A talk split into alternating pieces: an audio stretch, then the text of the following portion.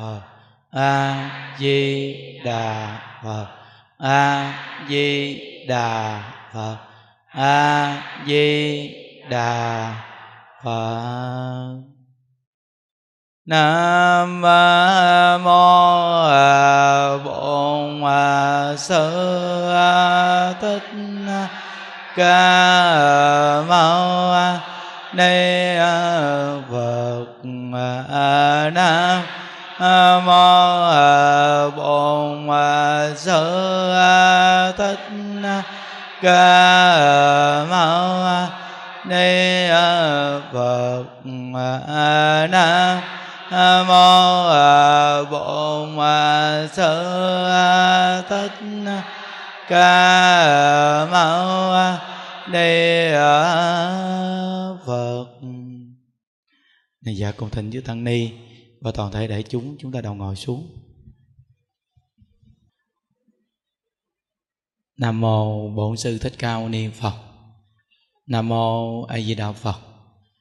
Hôm nay là ngày mùng 8 tháng 2 2020, chúng ta không tu ngày Chủ nhật và tiếp tục học tập. Việc lớn nhất của đời người là niệm Phật, cầu sanh cực lạc. Hôm nay chúng ta học đến tập 3.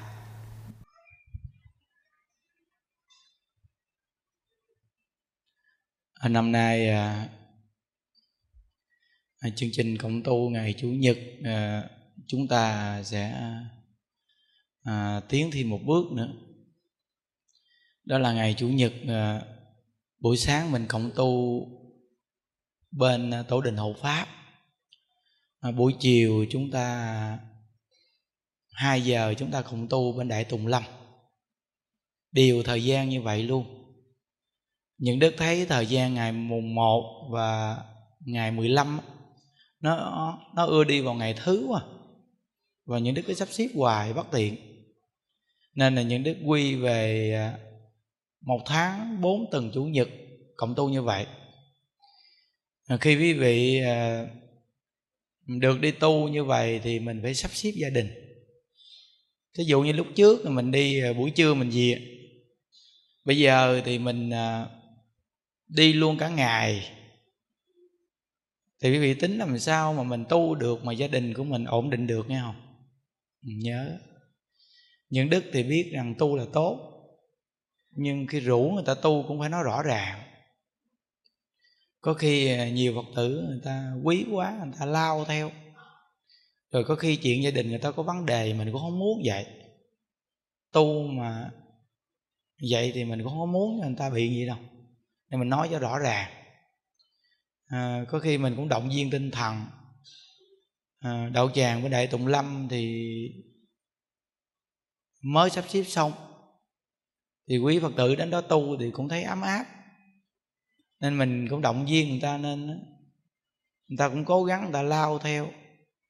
Ngày mùng 1 với ngày 15 thì cố gắng tu xong rồi. Có những phái đoàn những Đức thấy người ta tu buổi sáng thôi, buổi chiều ta về. Vậy mà mình nói vậy thì người ta cũng cố gắng, tại vì mình rồi người ta cũng cố gắng để sắp xếp làm sao người ta ở lại cho tới chiều luôn. Nhưng bây giờ tiếp tục suốt luôn 4 tuần mỗi ngày Chủ nhật thì quý vị phải tự sắp xếp.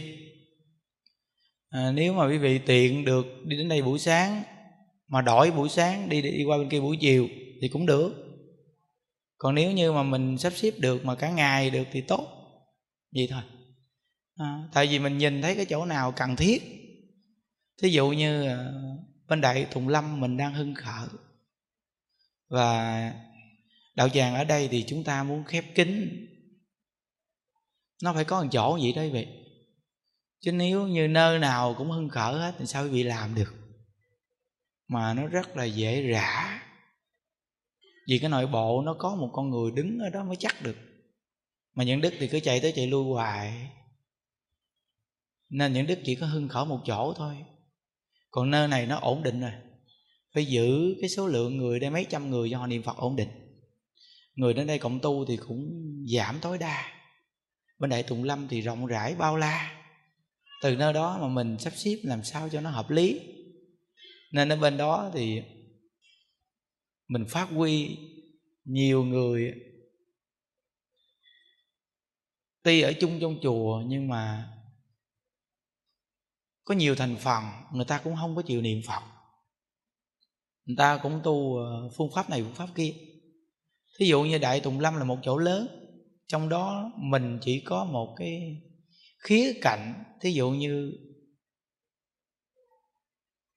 10% thì mình nắm được 7% đi, thì nó vẫn còn 3 chứ. Nên mình để cho 3% đó ta nhìn thấy rằng pháp môn Tịnh Độ có nhiều người niệm Phật thiệt, hưng khởi cái pháp này nhiều người tu, thì có khi người ta cũng thấy nó đặc biệt đó. Còn nơi đây thì nó quy nhất thành một. Đạo tràng chúng ta thì quen quá, nên những đức nêu lên vậy để cho quý vị khi đi tu á, mình phải nói cho rõ ràng cho chồng hoặc cho vợ mình nghe, cho người thân trong gia đình mình biết rõ ràng, chứ mình đi tu mình không có nói dối người ta. Nên những đức cũng từng khuyên rằng có khi mình đi tu, mình mến một vị thầy, mình quý vị thầy, nhưng mà chưa chắc người thân mình quý đâu.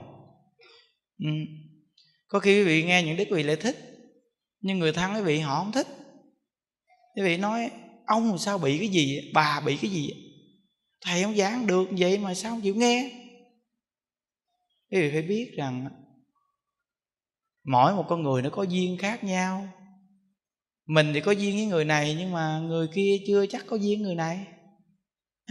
Mình phải biết vậy đó. Thí dụ như có một đạo tràng, họ cứ bắt pháp những đức họ nghe khi họ tu xong, mà trong cái đạo tràng đó thì có người không thích nghe, không thích nghe,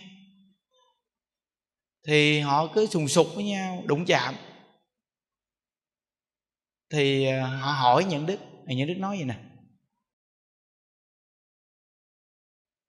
nếu như mình quyết định được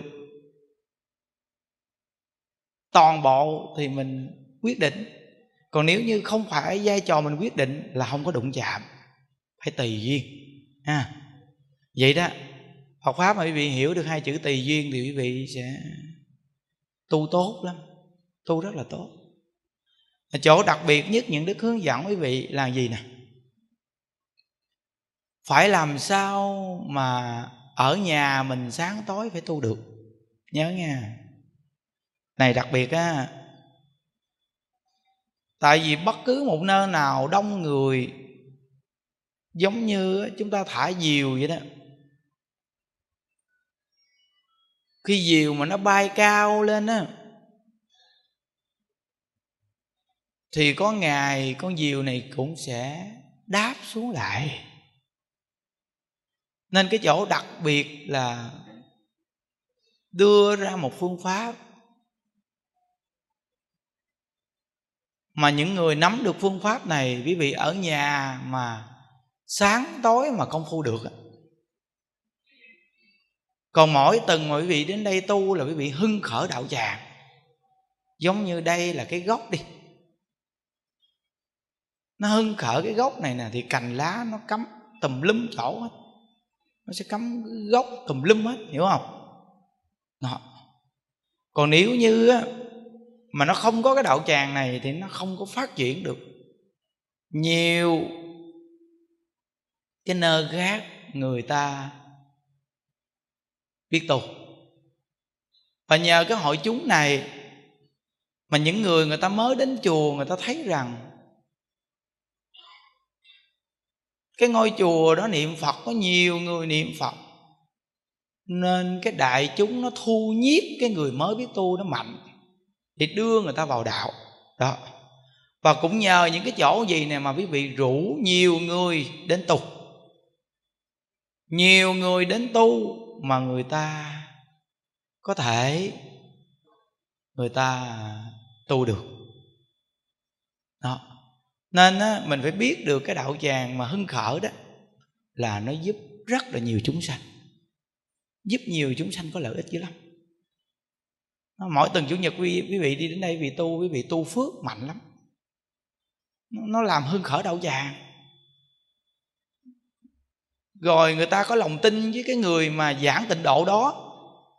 Nếu như những đức nói tịnh độ mà chỉ le que một hai người thôi thì khó thu nhiếp được người ta tu lắm. Nhưng mà nhờ có cái hội chúng này nè, khi chiếc máy quay phim này nó quay lại hết, khắp nơi tới người ta chưa đến, người ta đã phát tâm tu. Nên nói rằng là quý vị đi đến ngày Chủ nhật là tu phước tu duyên rất là thù thắng. Mà con người mình tu mà bồ đề tâm kiên cố là nhờ phước duyên của mình nó dày quá, nên cái phát tâm bồ đề nó mới được lâu dài. Mà cũng nhờ những cái buổi này nó nung đúc tinh thần tu của mình á, rồi nhờ cái hội chúng đông này mà nó làm cho mình tu không bị thối tâm. Nó nhiều cái yếu tố để giúp mình trên con đường tu này đặc biệt lắm. Nên có những người khi mà người ta đến đạo tràng thời gian đó, mình thấy người ta lui từ từ, rồi lui từ từ, cái từ từ mình thấy mất tiêu luôn. Thì có những người hỏi và nói cho mình nghe rằng là họ giờ chuyển cái phương pháp khác này, thấy không? Đó, nên cũng là tu tịnh độ đó, nhưng mà nó rất là cần cái hội chúng mỗi tuần nó bổ túc cho mình. Mà mỗi buổi sáng ở nhà mà nghe được một câu Phật niệm đến cùng nghe, không bao giờ quý vị bỏ câu Phật hiệu này đâu. Nó thù thắng lắm. Mỗi ngày mà nghe một lần một câu Phật niệm đến cùng.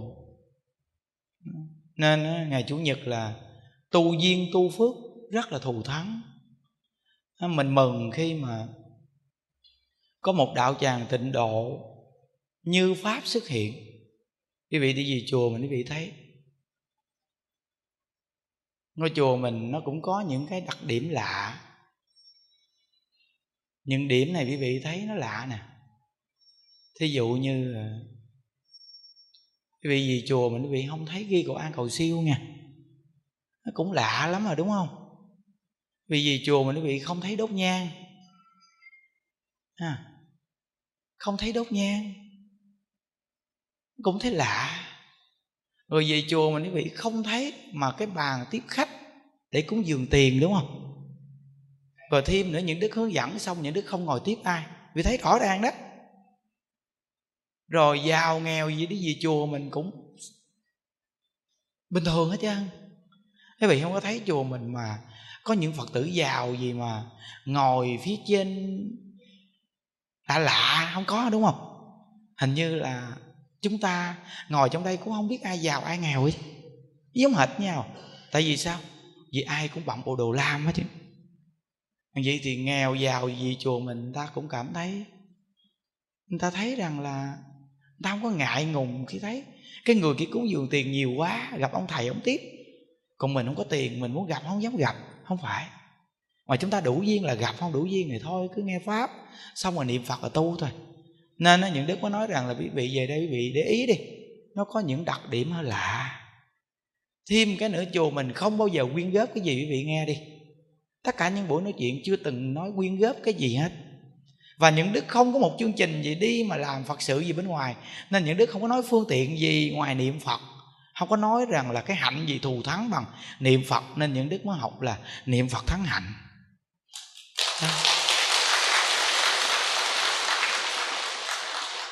Nhiều cái điểm rất là quan trọng. Có những đức coi một đoạn báo, có công đoạn hay đó mà về đốt nhang, đọc cho vị nghe nè, để vị thấy rằng cái nguyên lý mà những đức không đốt nhang nó có cái đặc biệt về trong Phật Pháp, mà nó cũng có cái lợi ích của nhang. Bây giờ có lợi có hại sao? Dâng hương cúng Phật hay thắp hương tưởng niệm tổ tiên ông bà là nét văn hóa đẹp của người Việt. Tuy nhiên không phải đốt nhiều mới được chứng minh, mà quan trọng là sự lắng lòng thanh tịnh chí thành thì mới được giao cảm. Trong Phật giáo quan trọng là sự tu tập, đó mới là hương cúng dường lợi lạc nhất. Nhiều người quan niệm khi đốt hương tàn hương cong lên là được chứng minh, không có chuyện như vậy. Đó là quan niệm không đúng, cần thay đổi. Hay đấy chứ. Nên quý vị đến chùa bị nghe nhiều cái, có cái hay đó.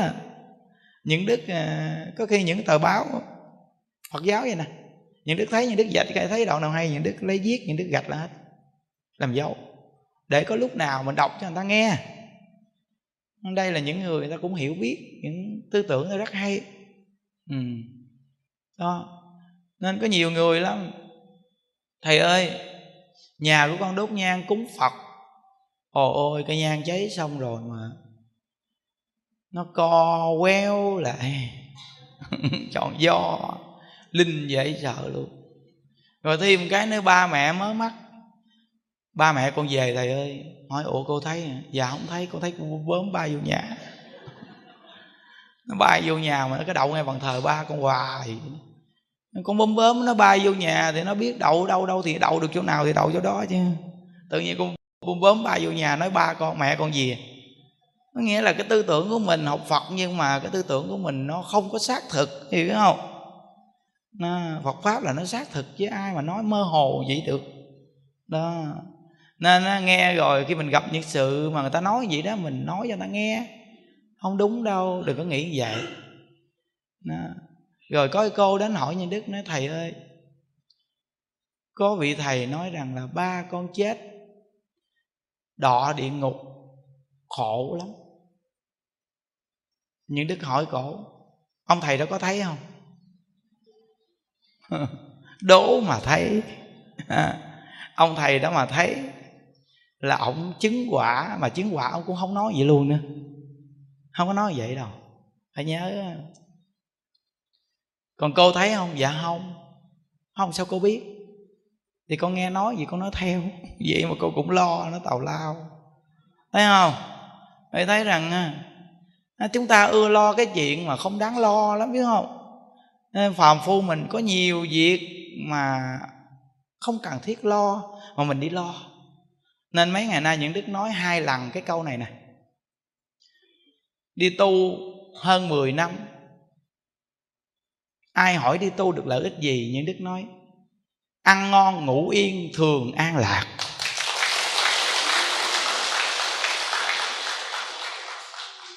Việc càng nhiều, người ta nói thầy nhiều việc quá, những đức không thấy việc gì nhiều. Mỗi ngày ăn ngon ngủ yên thường an lạc mà việc gì?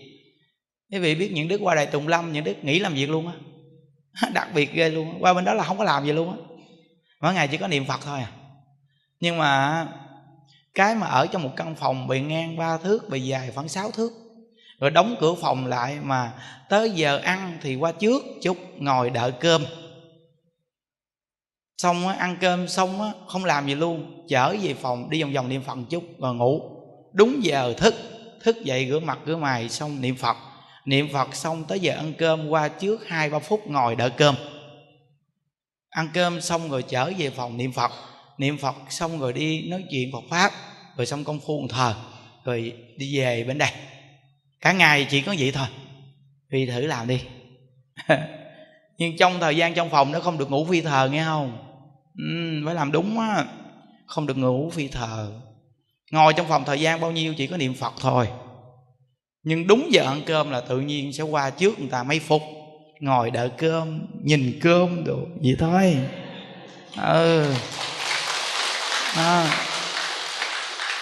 Nên nó ăn ngon ngủ yên thường an lạc, chỉ có vậy thôi. Rồi mỗi ngày niệm A-di-đà-phật.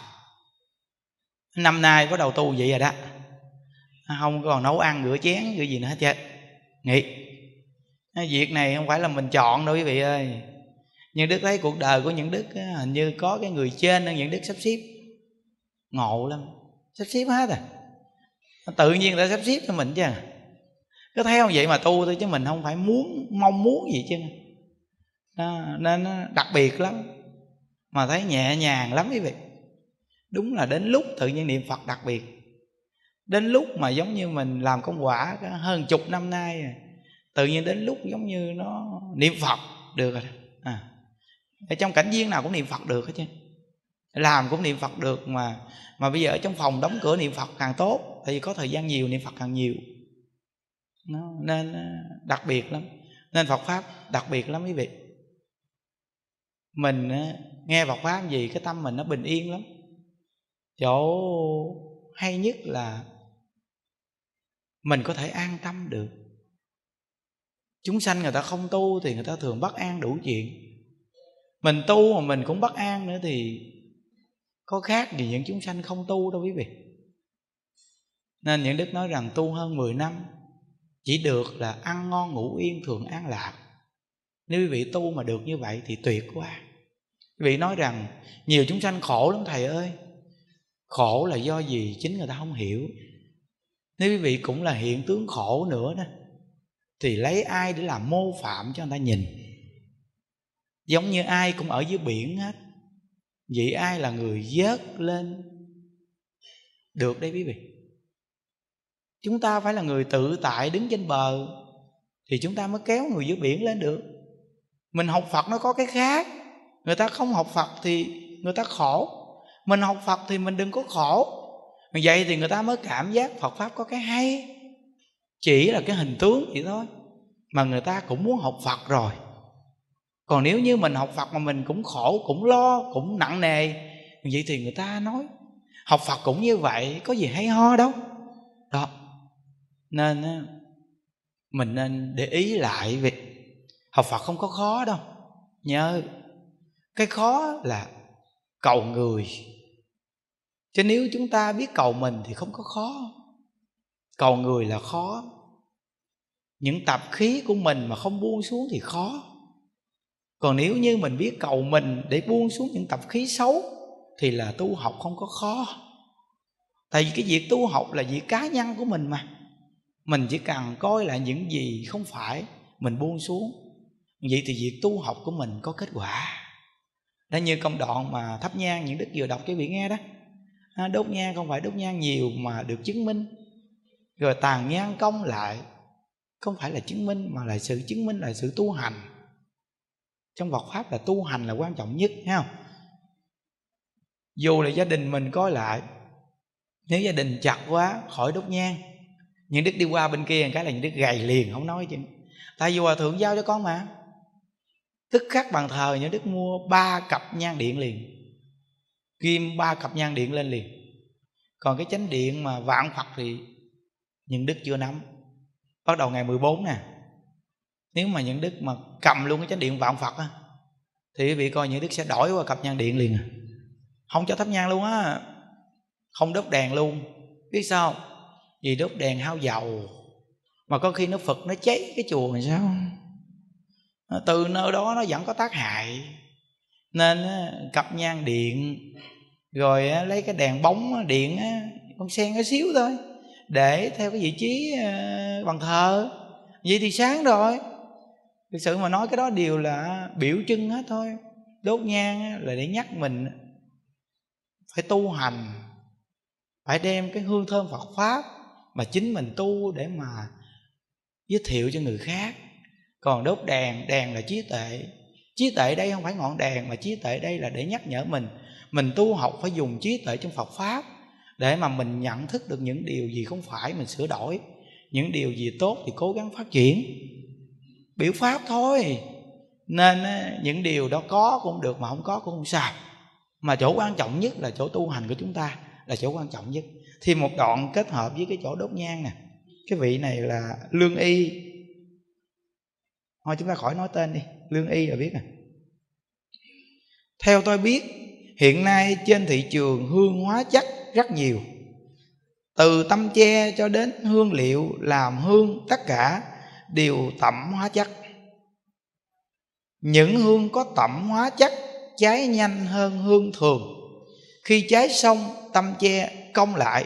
Điều này khiến nhiều người nghĩ đó là lọc chờ cho hoặc được Phật Thánh ấn chứng.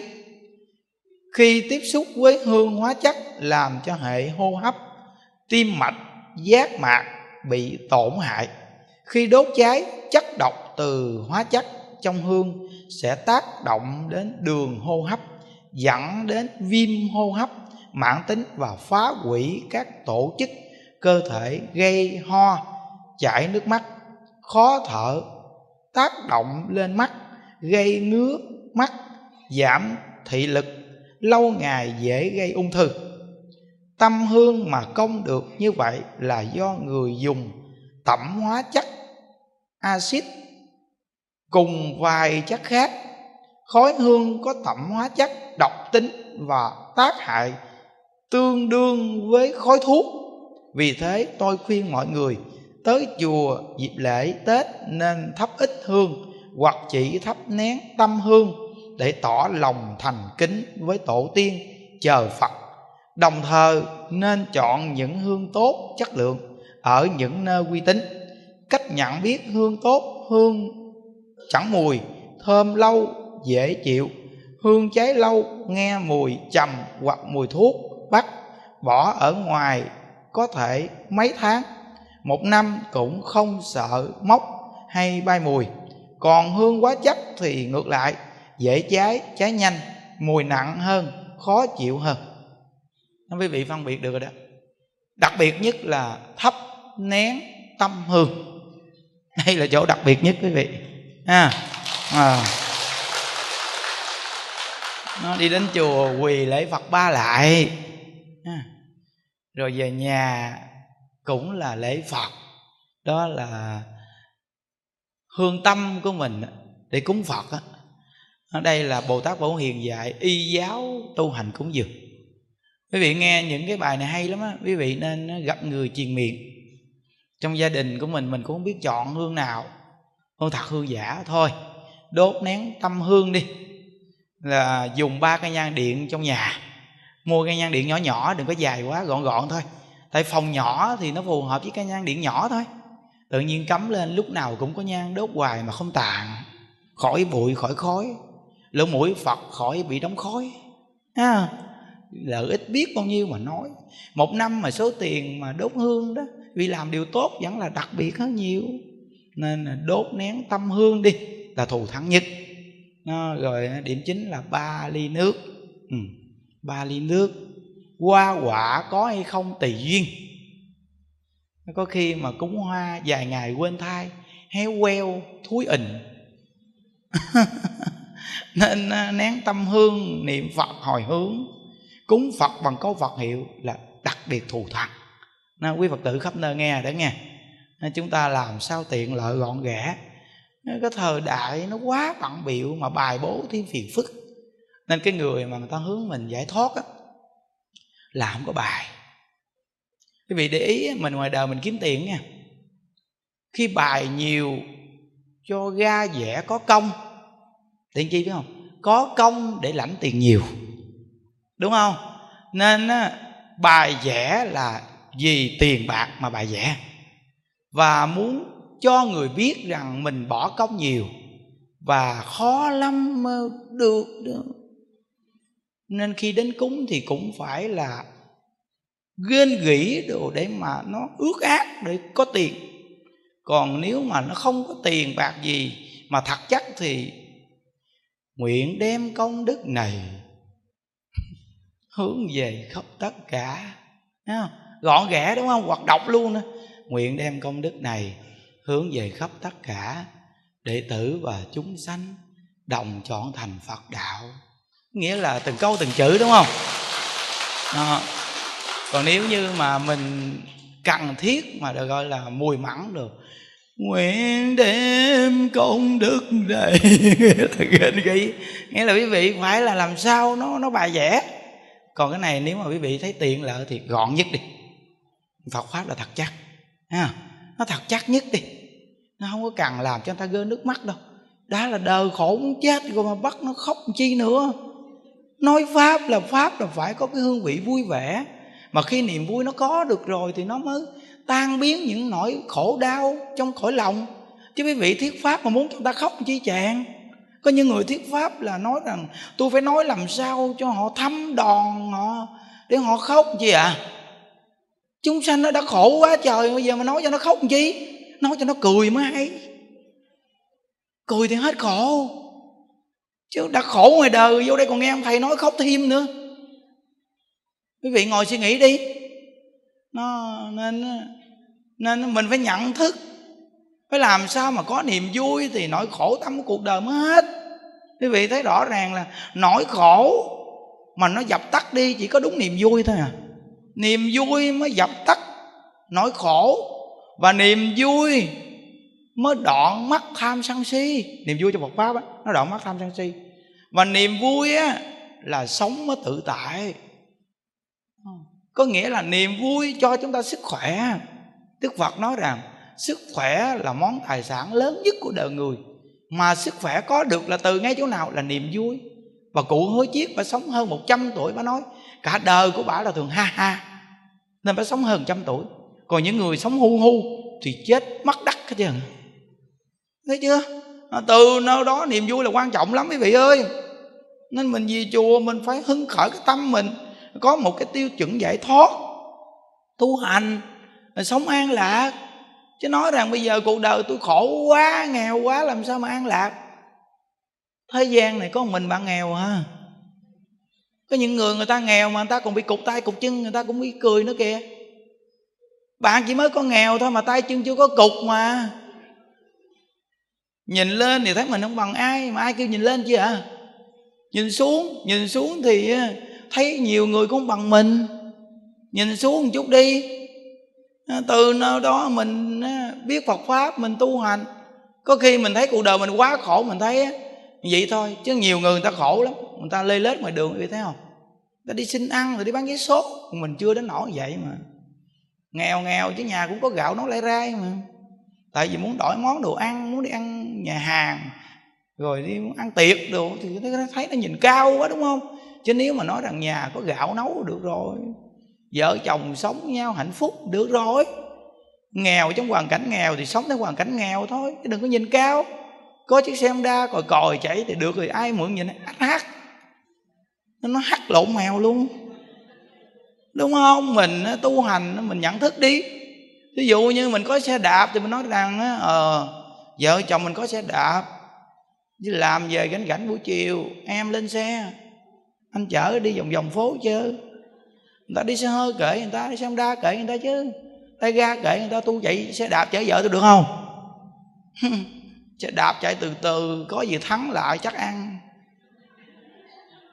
Xe Honda lạng lách thắng lộn mèo, đúng không?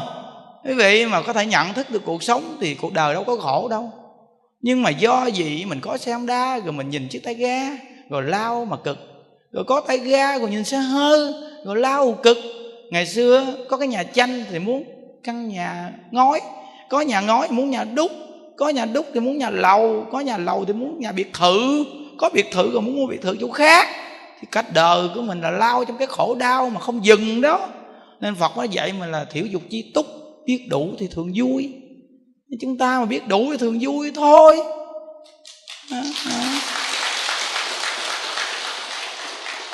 Nên từ nơi đó cuộc sống của mình nó đặc biệt lắm. Học Phật là đặc biệt lắm quý vị.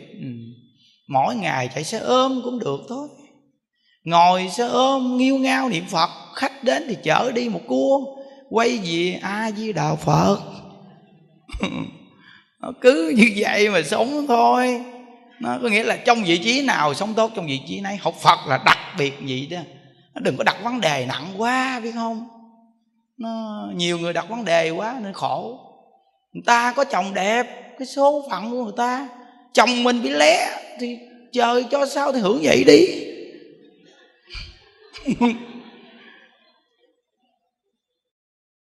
Nên người xưa nói là củi tre dễ nấu mà chồng xấu dễ xài. Kêu nó làm việc nó dạ anh đi làm. Anh bưng nước cho em. Dạ anh bưng. Nó xấu mà. Nó nghe lời quý vị. Còn mấy thằng Ken nó đẹp trai, tướng cao ráo, nhìn đẹp á. Anh phụ em này coi, tự làm đi. Xong á mình thương quá, anh em vừa nấu cái tô phở này ăn đi anh ơi, phở nấu gớp đẹp chỗ khác. Phục vụ mà nó còn không thích nữa đó. Tại vì sao? Vì nó kén hơn mình. Còn bây giờ chồng nó xấu hơn mình nên kêu anh bưng nước cho em. Ừ để anh bưng liền, em đợi chút xíu.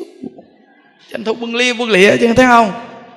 Xấu dễ xài, thấy không? Đừng có chồng lé mà nhìn cái thằng chồng người ta. Cái này nó khổ lắm.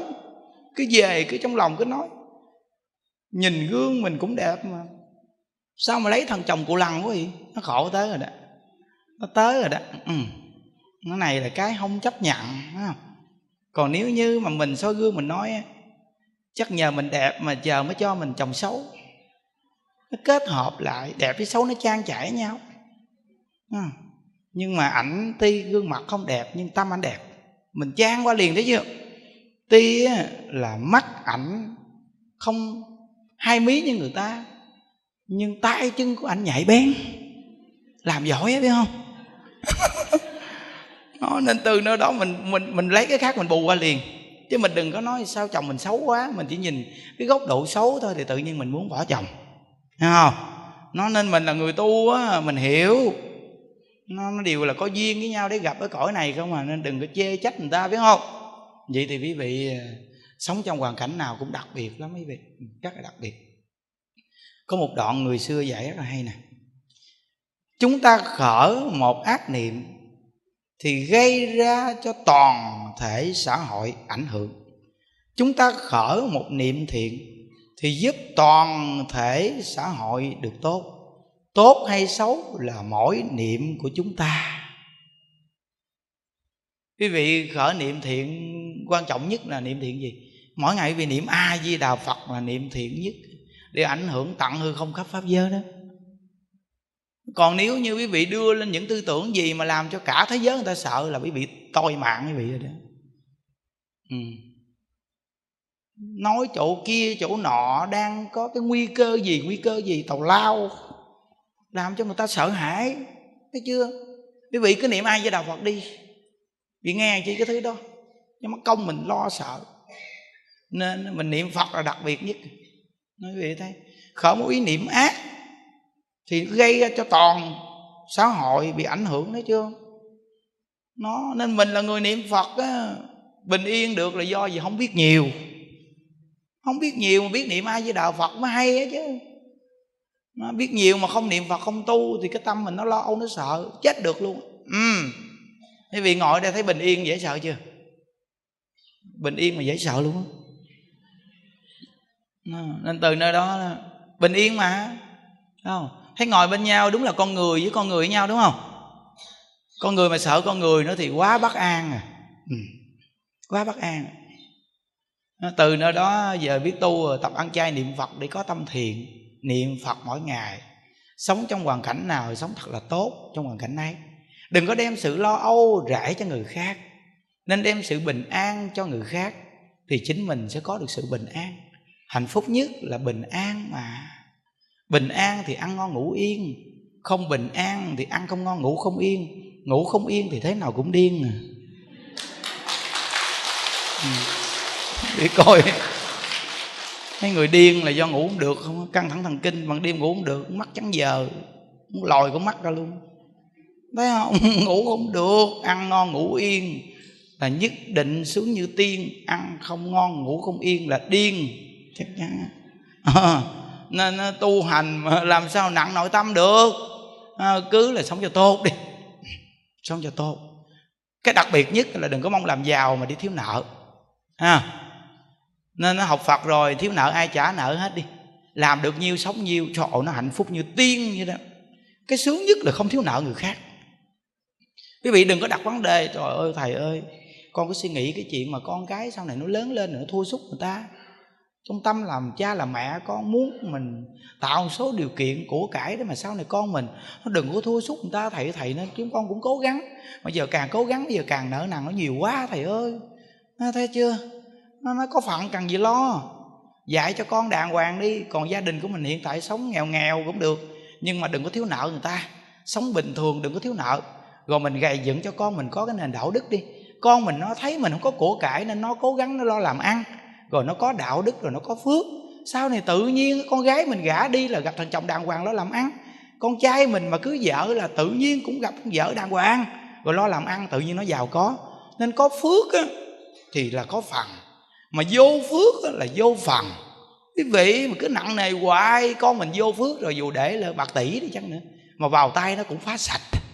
Hiểu vậy đó, nhưng mà thôi thầy con nghe vậy thôi, thầy nói cũng có lý, nhưng thôi con phải để dành cho nó chứ, thấy không? Nghĩa là mình học Phật á, chỗ quan trọng là hành trì kìa, chỗ dám làm hay không dám làm kìa quý vị à. Bây giờ năm nay những đức hiện tướng cho quý vị thấy, ngồi một chỗ lo cho hai bên thử coi sao.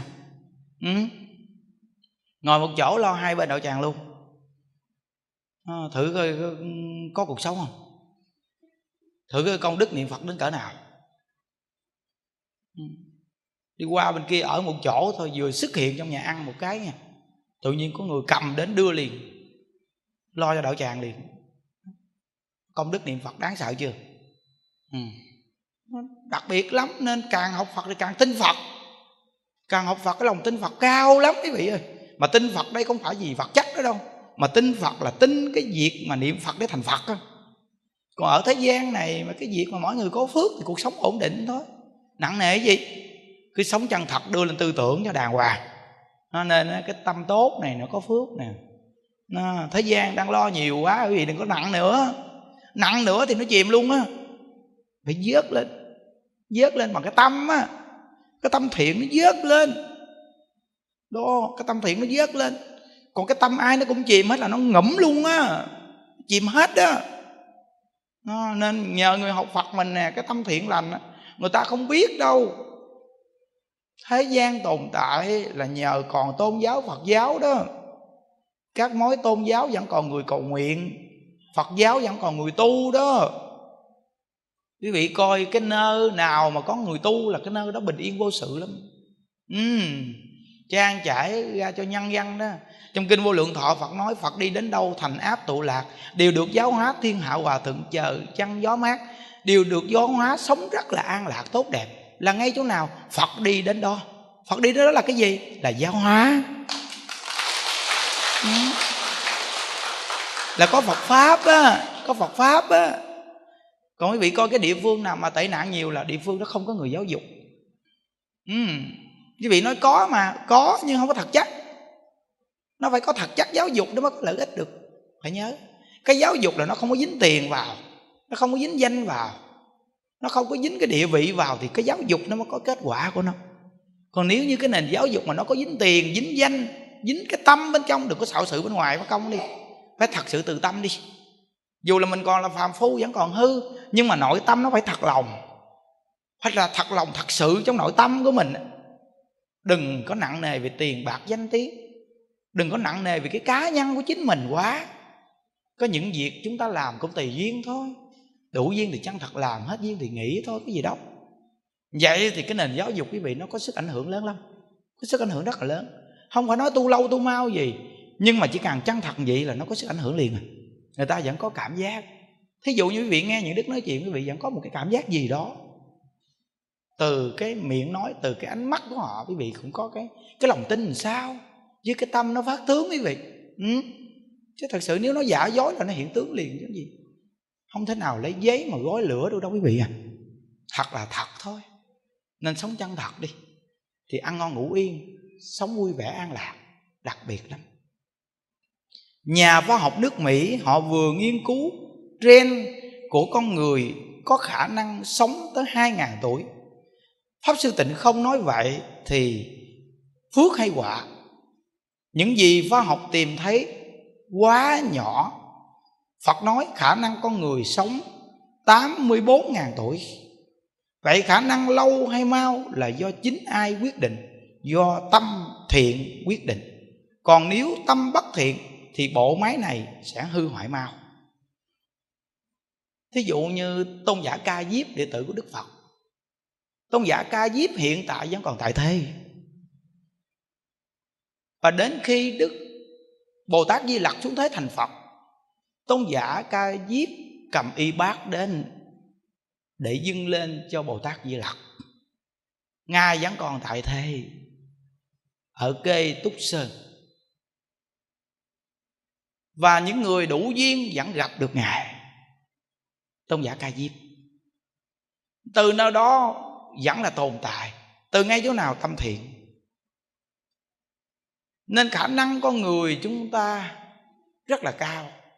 Chính chúng ta phá hoại bộ máy này. Bộ máy này là chính chúng ta phá hoại đó. Nhưng nhân duyên, quy luật chúng ta đều phải chấp nhận hết thôi. Phải nhớ, sống lâu sống mau gì, chỉ cần sống một ngày, sống tốt một ngày là ý nghĩa nhất. Thà sống một ngày làm thiện còn hơn sống 100 năm làm ác. Quý vị ngồi suy nghĩ đi.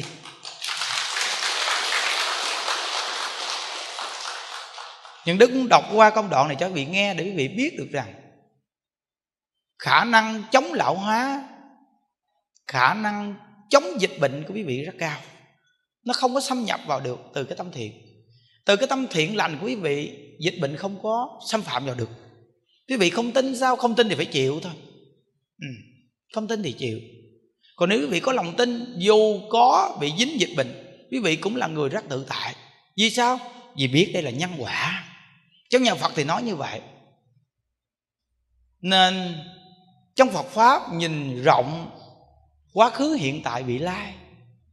Còn xã hội thì nhìn góc độ hiện tướng trước mắt, chỉ nhìn như vậy thôi.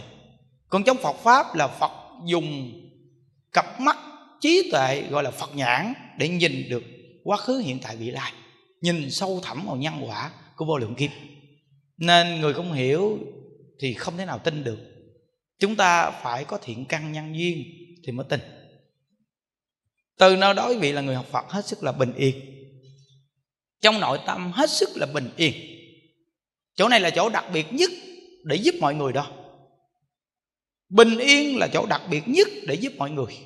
Quý vị để ý, khi tâm chúng ta bình yên thì trí tuệ nhận thức rất sâu, và góc độ để mà chúng ta giải quyết vấn đề rất nhạy. Còn khi tâm chúng ta loạn bất an thì tức khắc sự việc gì đi làm cũng rất là khó khăn. Thí dụ như hai bên những đức sắp xếp cũng khó chứ, nhưng mà những đức ngồi xuống cái là sắp xếp cái gì cũng xong hết chứ.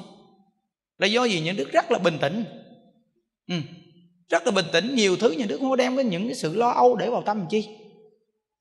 Không có đem vào trong tâm mình lo âu là ngày mai hết tiền rồi, không có. Không có để vào tâm cái chuyện ngày mai hết gạo rồi, không có. Cái chuyện hết tiền và hết gạo là cuộc sống của chung đại chúng mà. Ai cũng phải cố gắng lo tu, lo làm thôi, chứ đâu phải cá nhân mình. Tại sao mình đem mình làm cái đầu kéo mà đi bắt ăn chi để nó kéo không nổi đó. Nên cái người chủ gia đình là cái người mà truyền lửa cho gia đình. Nếu quý vị là người bắt ăn thì cả gia đình quý vị sẽ lo âu đó. Cái chỗ quan trọng của cái người trưởng gia đình, và cái chỗ quan trọng của người trưởng gia đình, cái chỗ mà quan trọng của cái người cầm đầu của đoàn thể, cái quan trọng là cái người cầm đầu của đất nước. Tự nhiên họ mà bình yên, họ mà an tâm thì cái khả năng phát huy của họ rất là cao. Cái góc độ của họ chuẩn lắm, rất là chuẩn xác. Đây là xác thực quý vị. Còn khi mà lúc mà lo âu là rất là dễ bất an. Mà lo âu rồi nó làm cho con người chúng ta nó ăn không ngon, ngủ không yên, thì nó dọ mình, nó dọ mình. Mà cái dọ mình là cái gì dọ mình? Cái bóng dọ mình. Cái bóng chạy theo mình, mà mình với bóng là một, vậy mà mình bị cái bóng dọ mình. Nên gọi là tự dọa mình mà chết. Tự dọa mình mà chết. Tất cả căn bệnh hiện tại chúng ta đang bị dính phải, không nhất thiết bệnh là chết, nhưng mà do vì cái tâm sợ hãi và lo âu dọa mình chết. Nếu quý vị là người học Phật đều rất là bình tĩnh với số phận và số mệnh của mình. Quý vị có thể làm được như vậy thì quý vị vô cùng đặc biệt. Vì cuộc đời của người Phật đã dạy sanh, già, bệnh, chết. Lẽ dĩ nhiên là con người phải đi đến cái chỗ già, bệnh và chết. Quy luật. Không thể nào ở cái cõi này mà chống lại quy luật này được. Chỉ có đúng thế giới cực lạc không già, không bệnh, không chết. Vì sao? Vì sao thế giới cực lạc không già, không bệnh, không chết? Vì cái nhân của thế giới cực lạc là cái nguyện của Di Đà phát lên. Và khi chúng ta sanh về thế giới cực lạc, chúng ta không có bị dính ngay cái chỗ là tin cha quyết mẹ. Cái sự ân ái của cha mẹ tạo ra sản phẩm là chúng ta. Còn chúng ta đến cái cõi này là do cái nghiệp lực chiêu cảm đến, và do cái tình ái nhiễm giữa cha mẹ giao hợp mà chúng ta xuất hiện ngay cái sản phẩm đó. Từ ngay cái chỗ giao hợp là ái nhiễm là không thật. Từ nơi đó sản phẩm của ta là do nghiệp quả, nên cuối cùng chúng ta cũng phải bị tiêu diệt. Là lẽ tự nhiên, nó không có gì mà gọi là lạ hết. Còn thế giới cực lạc là do nguyện lực của Di Đà. Chúng ta sanh ra từ hoa sen, nó không có bị ô nhiễm từ tinh cha quyết mẹ và ái nhiễm, mà là do cái nguyện của Di Đà tu đã thành Phật, và Ngài phát lên lời nguyện để tiếp dẫn chúng sanh. Khi chúng ta theo cái lời nguyện đó mà niệm Phật, chúng ta được sanh về thế giới cực lạc, chúng ta sanh ra từ hoa sen. Hoa sen cái biểu trưng cho thanh tịnh, tinh khiết, nó không có bị ô nhiễm. Nên con người chúng ta tinh khiết, nó không có bị ô nhiễm thì không già, không bệnh, không chết. Đây là vô cùng tự nhiên. Nguyên lý là như vậy đây. Nên chúng ta ở cái cõi này là do nghiệp quả. Như vậy thì cái chuyện già bệnh chết là quá cứ là tự nhiên, không có gì phải sợ cả. Nó có những người trong bụng đã chết rồi là do nghiệp quả, đến thế gian chỉ ở trong bụng là chết. Có những người sinh ra 1 tháng 2 tháng thì chết, có những người 1 năm 2 năm thì chết, 10 năm 20 năm thì chết. Điều là do cái có số mệnh vắng số hay là số mệnh dài, là do cái phước duyên của chúng ta đến thế gian. Như vậy thì quý vị sẽ vô cùng bình yên rồi, có gì mà lo, không có gì lo cả. Đoạn đường của chúng ta đi tới phản nào đã có cái định mệnh hết rồi. Nên chúng ta cứ sống cho tốt đi. Sống cho tốt thì mỗi ngày bị sống là rất là vui. Vui vẫn là có ý nghĩa. Niềm vui khi ngày chúng ta ra đi khỏi cái thế gian này, chúng ta sẽ đi đến cái cảnh giới càng tốt hơn nữa. Vì niềm vui sẽ đưa chúng ta đến cái chỗ tốt hơn nữa. Và nhật học Phật ở chỗ thay đổi bản chất, tu hành ở chỗ thay đổi quan niệm. Chỉ cần tu học đúng như lý như pháp thì bất kỳ tai nạn nào, đau khổ, bất hạnh nào cũng đều có thể lần lượt hóa giải. Quá hay. Vì thế những văn tự này những Đức viết cách nay khoảng 8 năm gì trước. Những văn tự này học nhiều lần lắm, tại vì quên rồi đó. Nên rất là hay. Học Phật ở chỗ thay đổi bản chất, tu hành ở chỗ thay đổi quan niệm. Quan niệm sai lầm thay đổi lại thành cái quan niệm tốt đẹp. Thể chất của chúng ta từ đó cũng sẽ thay đổi tốt đẹp. Chúng ta nghe những văn tự này thì quý vị phải nắm được. Nếu như chúng ta học Phật như lý như pháp thì bất kỳ tai nạn nào, đau khổ, bất hạnh nào cũng đều có thể lần lượt hóa giải. Hóa giải hết. Trong Phật Pháp dùng cách hóa giải này không tạo nghiệp, gọi là hóa giải từ tâm. Đây gọi là thuận theo tự nhiên để mà hóa giải.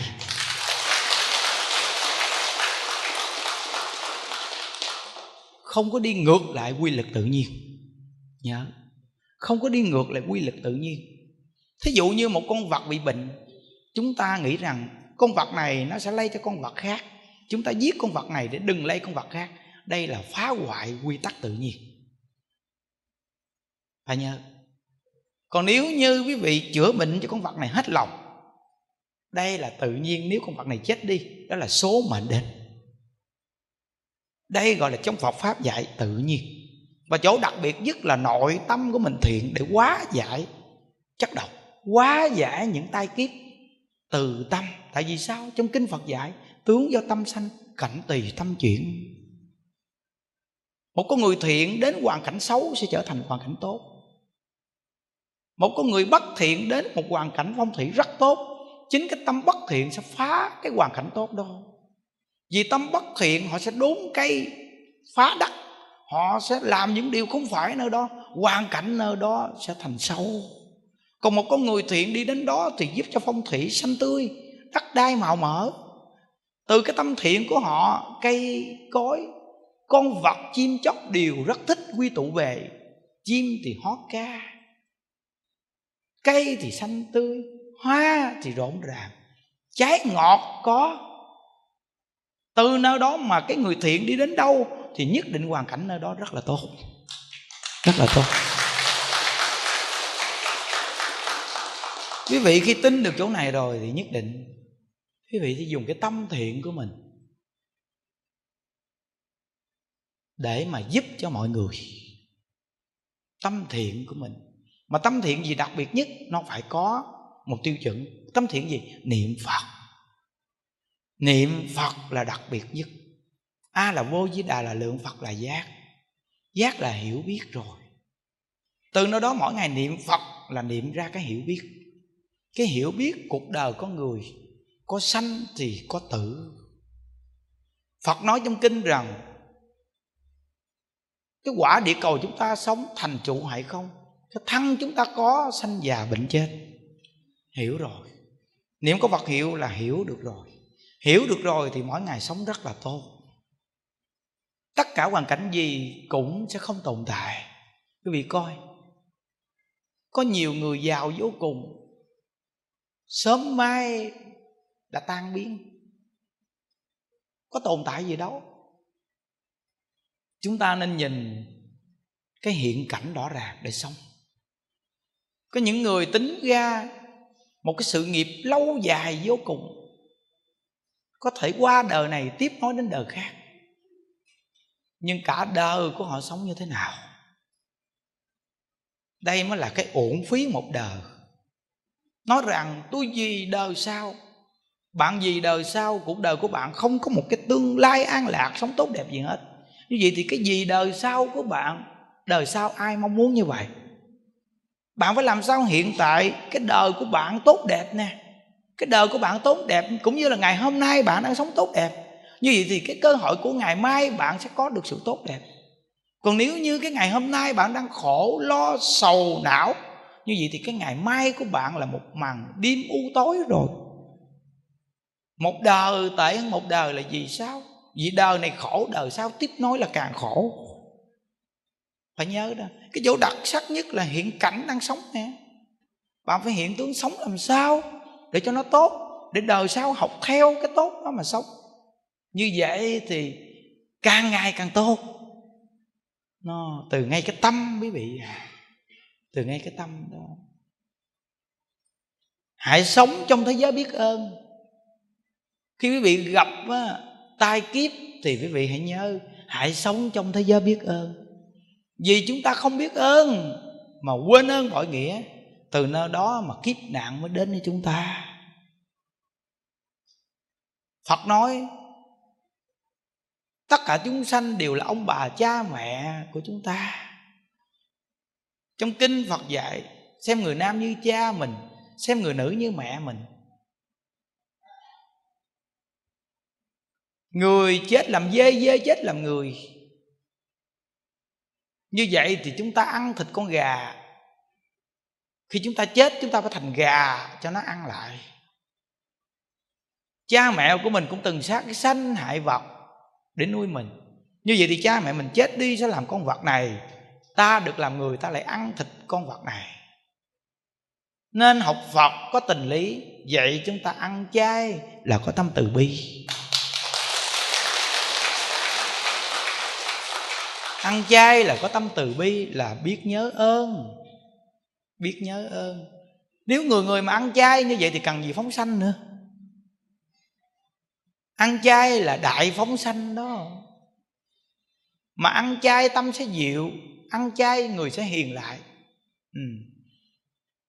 Sống trong cái tâm biết ơn, đấy là hóa giải bệnh.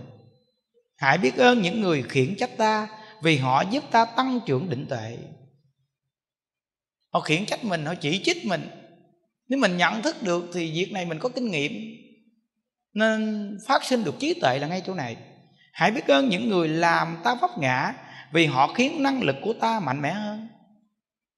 Họ muốn trù dập cho mình ngã, nên cái sức đứng mình sẽ mạnh hơn. Còn có khi không bị trù dập gì, có khi mình lơ là tự té.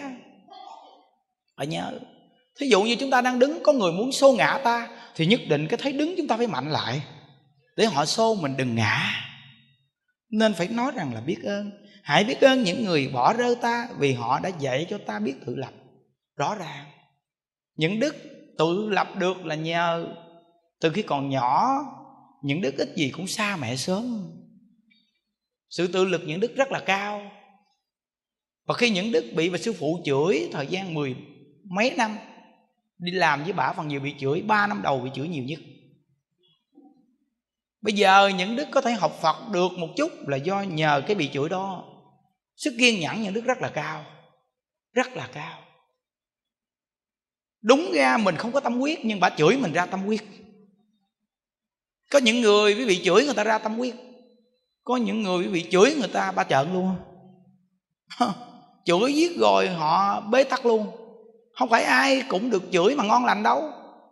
Nhưng mà câu này tóm gọn là phải biết ơn.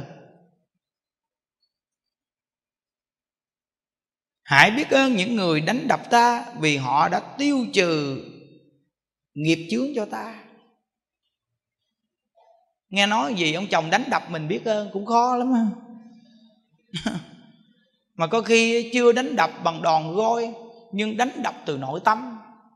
Quý vị coi, đánh đập bằng đòn roi xong rồi buông xuống nhẹ hơn, hay là nội tâm dày dò làm mình khó chịu. Nội tâm bị dày dò là bị nói những lời làm mình đau khổ. Hai người thương yêu nhau, sống với nhau mà nói nhau những lời làm nhau đau khổ. Khi nói rồi mình không trả lời được, ấm ức trong nội tâm của mình. Đây gọi là dày dò còn hơn bị đánh. Thà bị đòn roi xong thì có thể lành được vết thương đó. Còn khi mà vầy vò trong nội tâm làm cho mình tổn thương thì cái này vết thương lòng khó lành lắm bạn à. Nên từ nơi đó cái vết thương bên ngoài da thì dùng thuốc tẩm thì nó làm vậy đúng không? Nhưng nếu mà vết thương lòng mà gọi là mà muốn lành được là phải nhờ câu Phật hiệu thôi. Niệm Phật đó, nó đắp vào cái vết thương đó thì tự nhiên nó sẽ quyển chuyển lại, thì lúc đó quý vị không còn buồn giận nữa. Nên mình phải đổi cái quan niệm mình lại nha. Hãy biết ơn những người lừa gạt ta, vì họ tăng kiến thức cho ta. Quý vị biết rằng lừa gạt mà gọi là nói kiếm biết ơn nó cũng không dễ.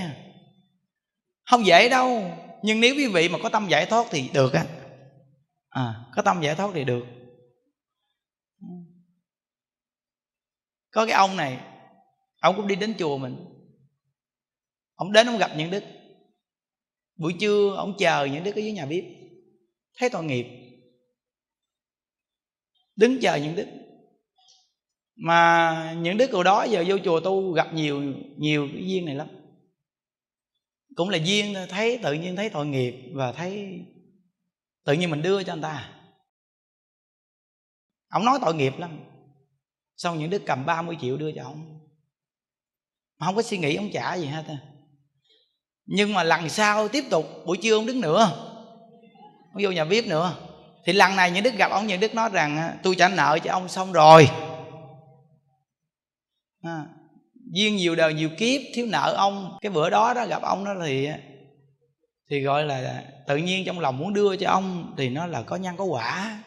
Nhưng mà bữa nay ông đến nữa thì trong lòng không có muốn đưa ông có nói gì cũng bằng không thôi à. Như Đức nói thẳng với ông là những Đức đưa cho ông có trả hay không trả, lần trước là những Đức có nghĩ tới đâu. Nhưng mà lần sau này ông đến, ông tiếp tục ông nói nữa, nhưng mà trong lòng những Đức bây giờ là không có đưa cho ông đâu. Thôi ông về đi. Xong rồi đó. Không? Rất là rõ ràng, quý vị thấy chưa? Nên những Đức có kinh nghiệm là đưa tiền cho người đừng có mong người trả. Những Đức đâu có bao giờ mà những Đức nặng nề đâu. Không có nói tiền tam bảo, tiền ai chứ. Nó là nhân quả, là nhân quả. Không nói chứ. Đừng có đặt vấn đề nặng quá, đối với mình nó khổ lắm. Chỉ cần lúc đó trong tâm của mình tâm gì thì tự nhiên mình sẽ hiểu thôi. Còn khi đưa tiền cho người ta đừng nghĩ người ta trả. Nghĩ người ta trả, người ta không trả thì phiền não lắm. Hoặc là đưa tiền cho người ta rồi mà ta nói 3 ngày người ta chưa trả, mình ở nhà ăn ngon ngủ không yên thì mình chết chắc rồi đó. Thôi được rồi, không trả thì thôi. Ta vẫn sống những ngày tốt đẹp của ta thôi, cái gì đâu. Nó cũng không có mắc mát vào đâu cả.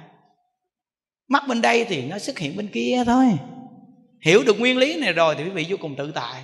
Phải có tâm giải thoát nó mới được vậy. Chứ nếu không làm cực quá trời luôn. Đưa cho người ta cũng khó lắm quý vị. Nhưng quý vị nói rằng thầy đâu có làm cực đâu. Không phải đâu. Vì nó phát tâm thôi. Chứ tâm chưa phát một cắt nó cũng không có đưa ra đâu. Dễ gì. Nhưng mà trong thời điểm tu mình nhận thức được nhân quả ấy việc. Nó cưỡng lại lương tâm nó nặng nề lắm. Khi vừa gặp có những người mình nghĩ rằng là giống như mình có duyên nợ gì với người ta, tự nhiên người ta nói mấy câu thôi mình thấy thương tâm lắm, vì chịu không nổi. Mà không đưa lúc đó là nội tâm của mình sẽ bị dày dò. Thì đó là nghịch duyên rồi. Nhưng quý vị đưa rồi quý vị nhẹ nhàng lắm là đủ duyên rồi. Rồi khi quý vị mà sau này gặp lại họ hỏi nữa, quý vị không đưa mà quý vị vẫn tự tại, đó gọi là nợ trả xong rồi. Hiểu liền ha. Nó đặc biệt lắm. Tu học là phải hành trì rồi mới thấy được. Đây là những nguyên lý mà Đức nghe Pháp và Thượng Tịnh Không mà có hành trì luôn đó, mà thấy ra luôn là có hành trì. Hãy biết ơn những người làm hại ta, vì họ đã tôi luyện tâm trí của ta. Hãy biết ơn tất cả những người khiến ta được kiên định và thành tựu. Có nghĩa là tất cả những sự tổn hại đều là phải mang tâm cảm ơn. Nếu quý vị là người có tâm giải thoát, có nghĩa là mình cứ học đi để nó âm hưởng chính mình. Làm được bao nhiêu thì làm, đừng có nặng nề quá.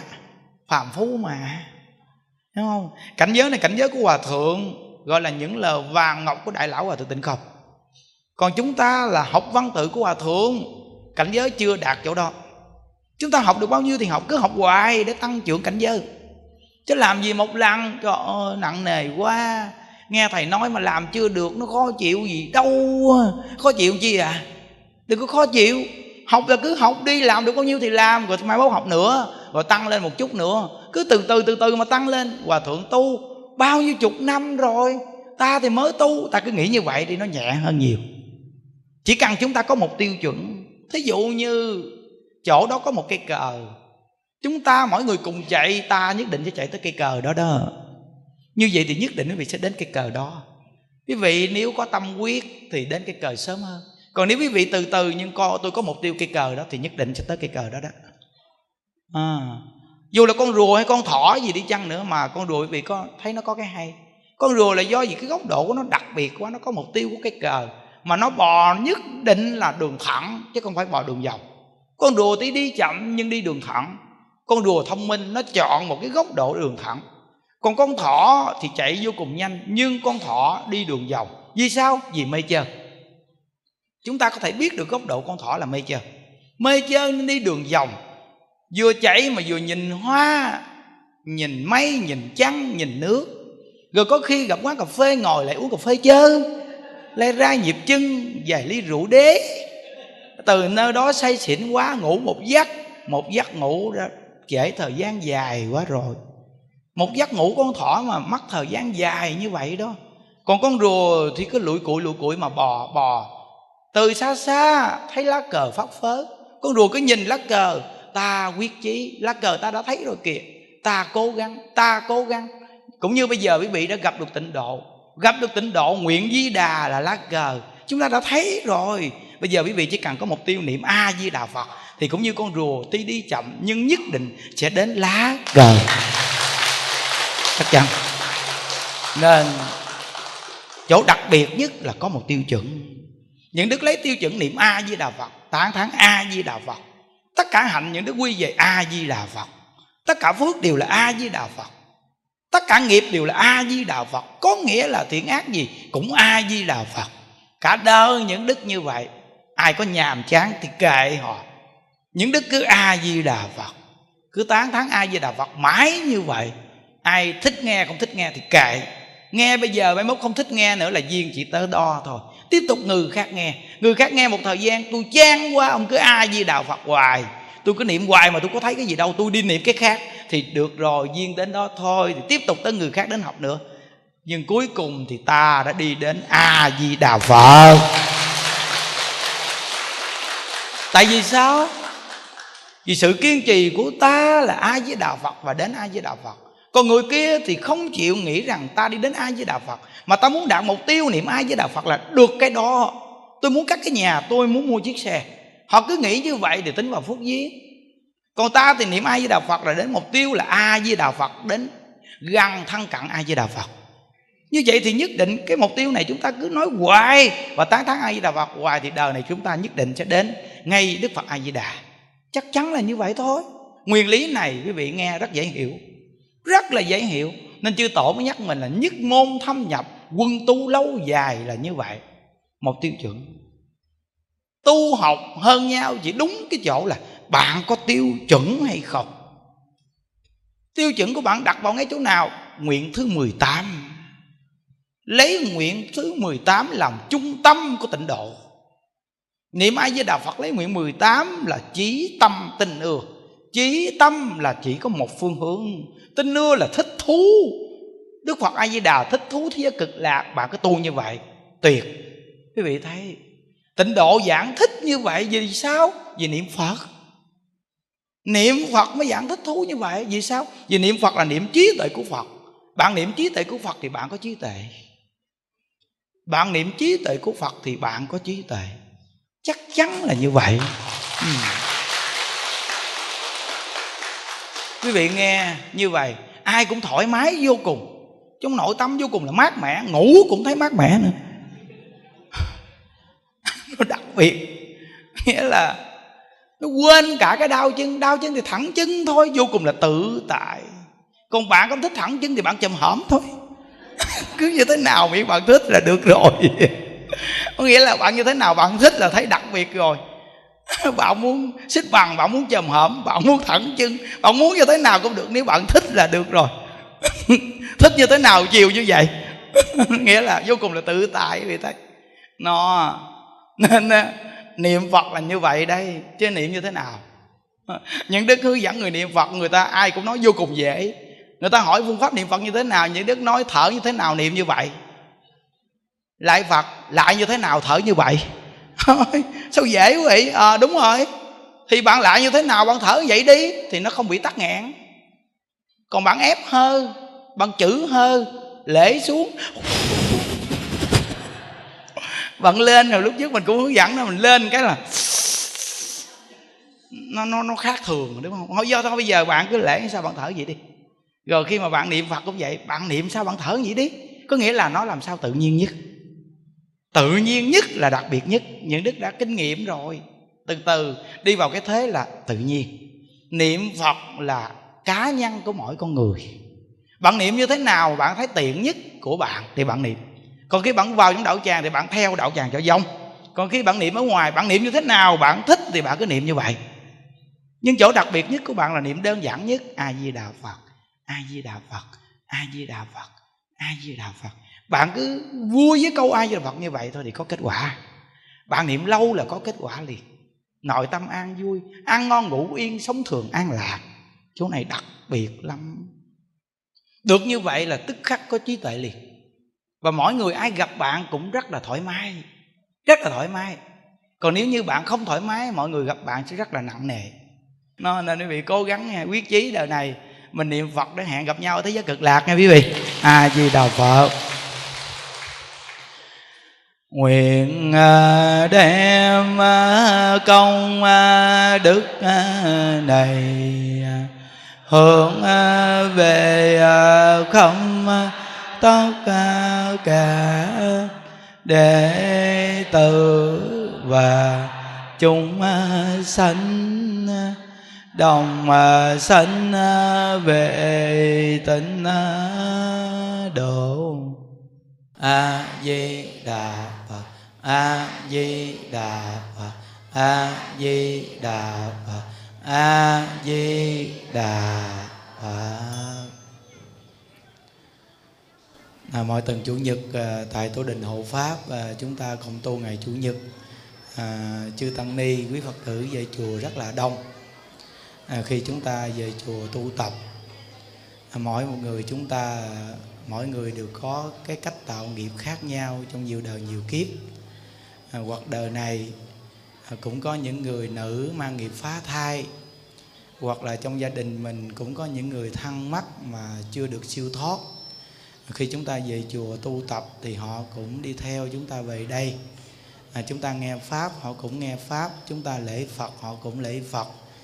Chúng ta khi cúng thí thực thì xin cung thỉnh của quyền thất tổ, ông bà cha mẹ, chư hương linh thai nhi, vì nghiệp phá thai, chiến sĩ trọng vong, đồng bào tử nạn, thập nhị loại cô hồn, ngạ quỷ hà sa, hữu vị vô danh, hữu danh vô vị, đều mời quý vị về đây hết tất cả để mà nghe kinh niệm Phật hưởng tài thọ thực. Nguyện đem công đức này nguyện hồi hướng cho tất cả quý vị. Nguyện quý vị đều buông xuống cái tâm hận thù, quyết tâm niệm Phật để cầu sanh về thế giới Tây Phương Cực Lạc. Và chúng ta nguyện đem công đức này nguyện cầu an cho toàn thể đại chúng. Nguyện cho quý vị luôn luôn có sức khỏe và phát bồ đề tâm niệm Phật để cầu sanh về thế giới Cực Lạc. Và nguyện hồi hướng cho của quyền thất tổ, ông bà cha mẹ, chư hương linh thai nhi vì nghiệp phá thai, và tất cả những người mắc chưa được siêu thoát đều được thừa hưởng những công đức này đều phát bồ đề tâm niệm Phật để cầu sanh về thế giới Tây Phương Cực Lạc. Nam Mô Chứng Minh Sư Bồ Tát Ma Ha Tát. Nhờ đặng Phật tự chúng ngã kim tí, nhờ cung từ thực biến thập phương những tiên từ cộng nguyện dị tự công đức vô cẩm nhật thiệt gà đặng dự vẫn tự giai cộng thành vẫn đào nhớ đăng ngộ tình chung ngã kim tây nhờ cung từ thực biến thẩm vương những tiết ô tình cộng nguyện dị tự công đức vô cẩm nhật thiệt ngà đặng dự hữu tình giai cộng thành vẫn đào như đặng cô hồn chung ngã kim thi nhờ cung từ thực biến thập phương nhất tiết cô hồn cộng nguyện dị tự công đức vô cẩm nhật tiết ngà đặng dự cô hồn giai cộng thành vẫn đào án một lục lắng ta bà ha ta bà ha án một lụng lăng ta bà ha án ngã nắng tam bà và việc nhật ra hồng án ngã nắng tam bà và việc nhật ra hồng tam bà và việc nhật ra hồng cha trì chú thực diệu gia đa biến thiệu thành đá giai bảo mạng. Nam mô Xá Sanh Tam Bồ Tát. Nam mô Xá Sanh Tam Bồ Tát. Nam mô Xá Sanh Tam Bồ Tát Ma Tát. Gia trì chú thực diệu gia đa biến thiệu thành đá giai bảo mạng. Nam mô Xá Sanh Tam Bồ Tát. Gia trì chú thực diệu gia đa biến thiệu thành đá giai bảo mạng. Nam mô Xá Sanh Tam Bồ Tát. Gia trì chú thực diệu gia đa biến thiệu thành đá giai bảo mạng. Nam mô Xá Sanh Tam Bồ Tát. Nam mô Xá Sanh Tam Bồ Tát. Nam mô Xá Sanh Tam Bồ Tát Ma Ha Tát. Cô hồn ơi, hương linh ơi, chiến sĩ chẳng vong đồng bào tử nạn ơi, thầm nhị loại cô hồn ơi, ố vị vô danh hữu danh vô vị ơi, thai nhi vị nghiệp phá thai ơi, ở phương Tây thế giới an lành, con này xin phát nguyện vãng sanh, cúi xin đức từ bi tiếp độ. Nam mô Tây Phương Cực Lạc về A-di-đà-phật.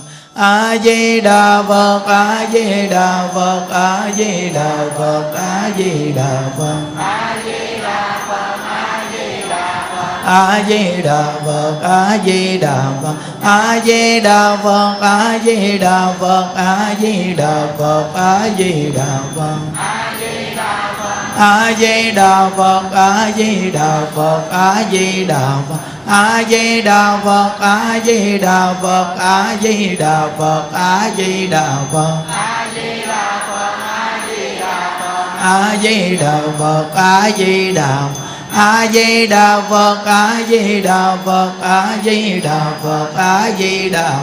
A-di-đà-phật, A-di-đà-phật, A-di-đà-phật, A-di-đà-phật, A-di-đà-phật, A-di-đà-phật,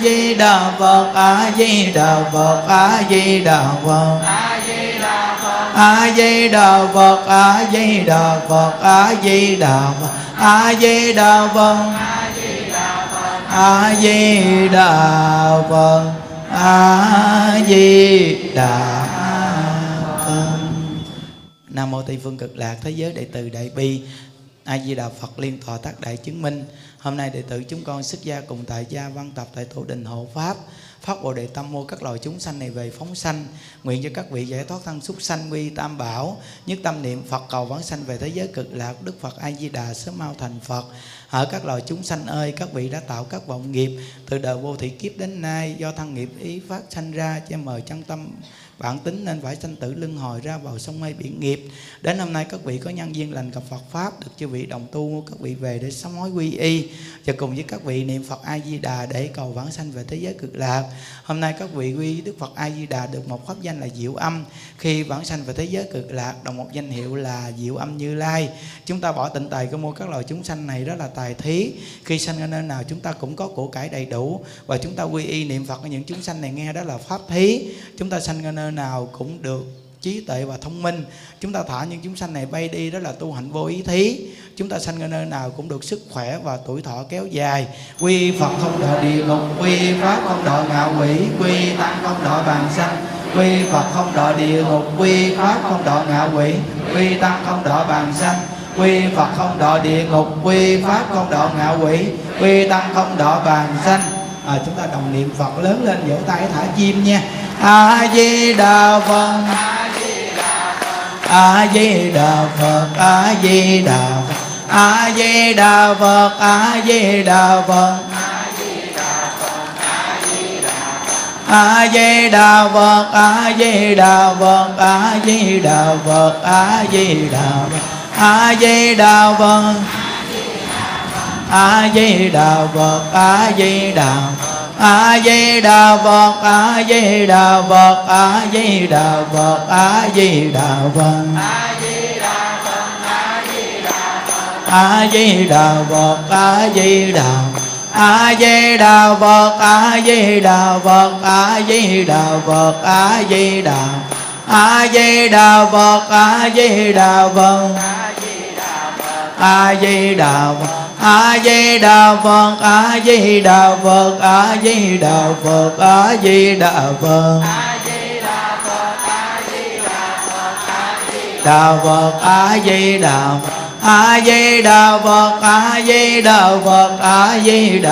A-di-đà-phật, A-di-đà-phật, A-di-đà-phật, A-di-đà-phật, A-di-đà-phật, A-di-đà-phật,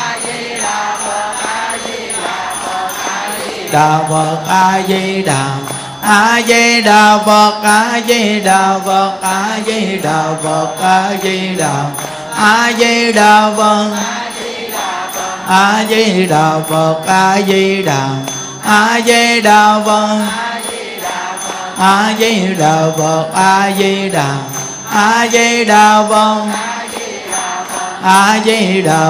A-di-đà-phật, A-di-đà-phật, A-di-đà-phật, A-di-đà-phật, A-di-đà-phật, A-di-đà-phật,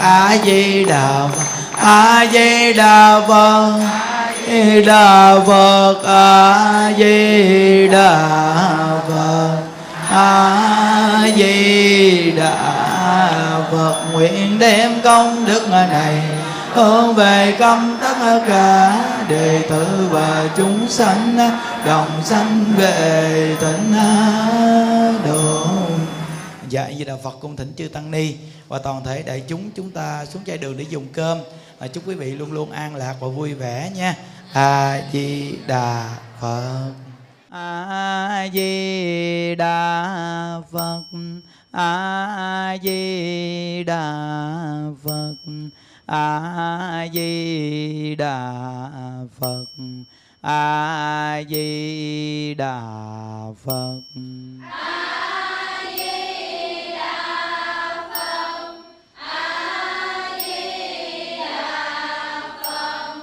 Đà Phật,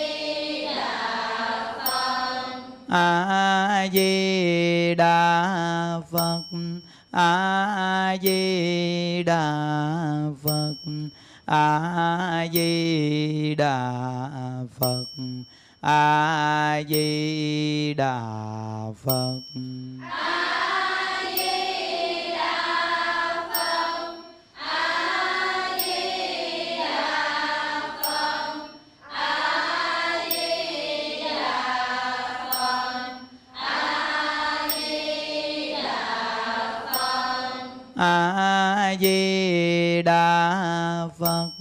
A Di Đà Phật, A Di Đà Phật, A Di Đà Phật, A Di Đà Phật, A Di Đà Phật, A Di Đà Phật, A Di Đà Phật, A-di-đà-phật. A-di-đà-phật.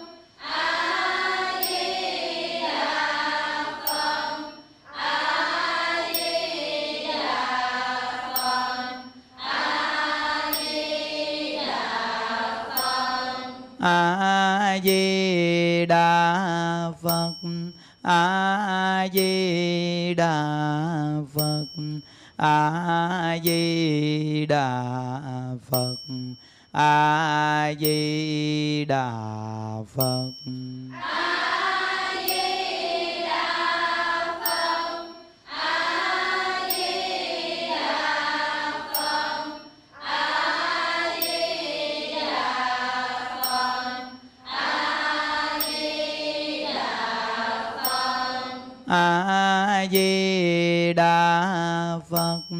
A-di-đà-phật. A-di-đà-phật. A-di-đà-phật. A-di-đà-phật. A-di-đà-phật. A-di-đà-phật.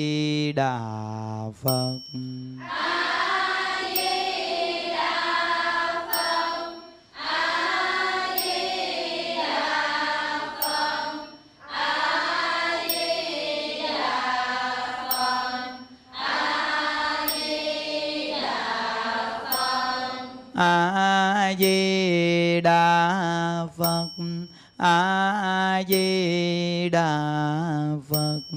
A-di-đà-phật. A-di-đà-phật. A-di-đà-phật.